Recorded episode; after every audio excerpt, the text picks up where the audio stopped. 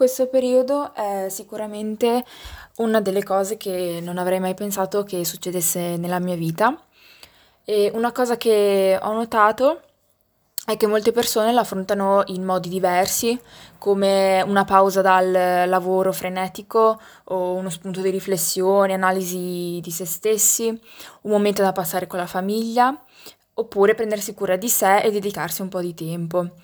Ehm, io molto spesso mi ritrovo a pensare a tutte le cose, tutti gli obiettivi, le aspettative che mi ero fatta per questo anno.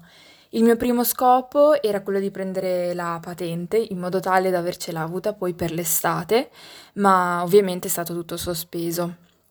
Un'altra cosa molto importante alla quale tenevo era fare l'Erasmus durante l'estate. E sono comunque molto contenta perché ho passato il colloquio, ma chiaramente ora non è certo che si farà. E non poter compiere i miei obiettivi mi dà molta rabbia e nervosismo, ma mi tranquillizzo dicendomi che appena tutto questo sarà finito, eh, li porterò a termine.